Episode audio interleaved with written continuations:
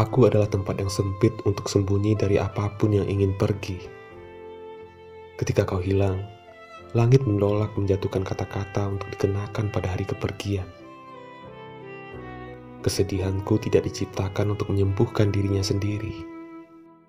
Aku hanya bisa menanamnya di dalam kepalaku atau pada halaman belakang sebuah buku. Aku akan membayangkannya tumbuh menjadi sebatang pohon yang rindang sekaligus rapuh. Di sanalah ingatanku akan berkumpul dan berteduh. Setiap kali rantingnya patah, seperti ada laut yang ingin tumpah di dalam mataku.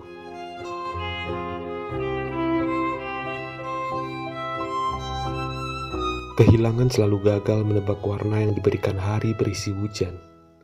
Dan hujan tidak turun pada bulan yang tak mengerti isi ucapannya. Begitupun kalender dan hari libur ditinggalkan tanggal dan segala yang pernah gagal. Terkadang aku ingin bangun di hari kemarin. Kan ku hapus semua rencanamu untuk meninggalkan aku sendiri.